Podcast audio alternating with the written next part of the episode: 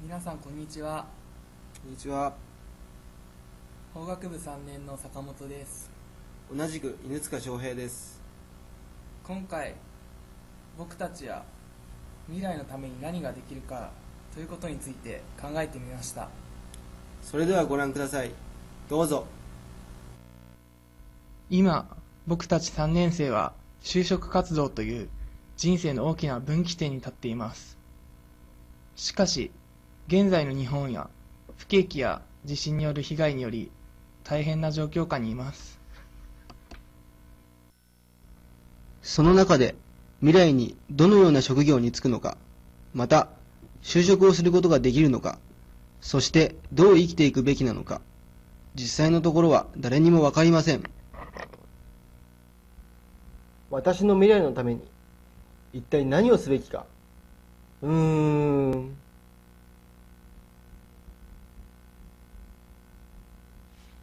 考えれば考えるほどわからなくなります。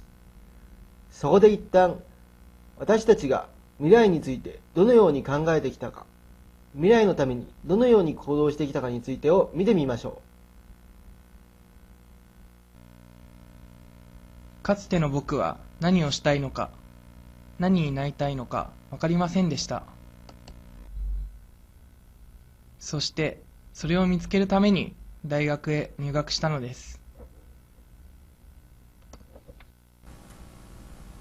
その中で個性的な授業サークルやゼミの活動そこでの飲み会他大学生とのボランティアやバイトを通しての交流そして恋愛これらのことに積極的に参加した経験が僕にとっての将来を切り開くものとなりました。その全てが今の僕を作り上げているのです。過去ただいまのスライドに一部誤りがありました。訂正してお詫び申し上げます。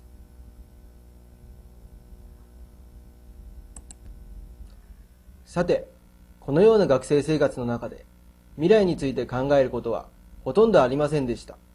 しかし一つだけ分かったことがあります。それは大切なことは今だということです。過去にした失敗やこれから先のことを考え不安になったり塞ぎ込んでしまうことはよくあります。そのような思考の時僕は何かを得られたでしょうか？答えはノーです。このような考えを始めてしまうと悪いことばかり考えてしまい解決できる問題も解決することができません。過去や未来のことにとらわれず目の前の問題にだけ真剣に取り組んでいる時問題を解決できましたしその後もうまく乗り越えていくことができました。つまり未来とは現在の延長線上にあるものであり現在の上に作られていくものです。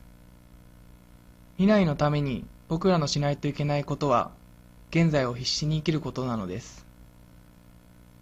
過去でも未来でもない現在の僕らだから挑戦できることがたくさんあるのです。未来の自分の価値を決める者はいい大学を出たことでもたくさんお金を持っていることでもありません。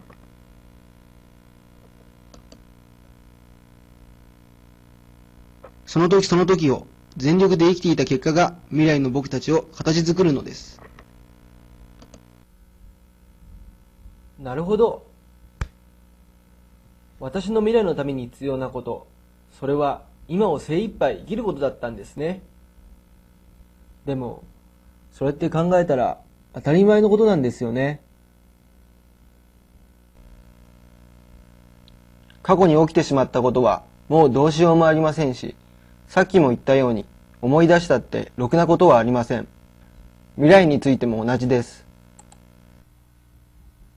今、未来、過去のことを頑張ることはできません。頑張ることができるのは、今、この時なのです。過ぎてしまったことや、まだ起こってないことを気にして、今をないがしろにするなんて、馬鹿らしいと思いませんか？皆さん、他のことは忘れて、まずは、今抱えている仕事に全力で取り掛かりましょう。たとえそれが学校のレポートであっても、授業に出ることでも、家の家事をすることでもいい。